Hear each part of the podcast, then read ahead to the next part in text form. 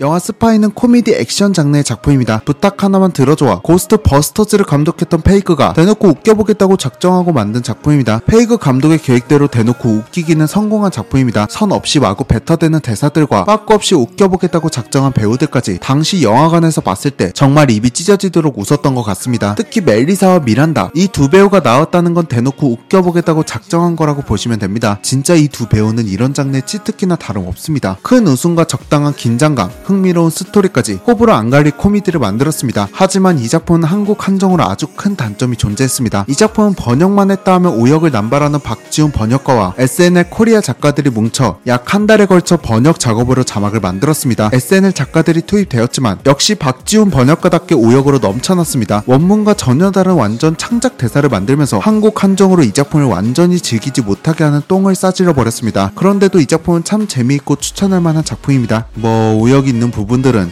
알아서들 잘 넘길 수밖에 없을 것 같습니다. 마음 먹고 제대로 웃겨보겠다고 결심한 감독과 배우들 그 결과물은 당연히 성공적이었습니다. 하지만 한 사람 때문에 완벽하게 즐길 수 없었던 한국 그럼에도 불구하고 강력하게 추천하는 영화 스파이였습니다. 저는 이만 인사드리도록 하겠습니다. 가시기 전에 구독과 좋아요 한 번씩 부탁드립니다. 오늘도 찾아와 주셔서 너무너무 감사합니다. 지금까지 신기누설이었습니다.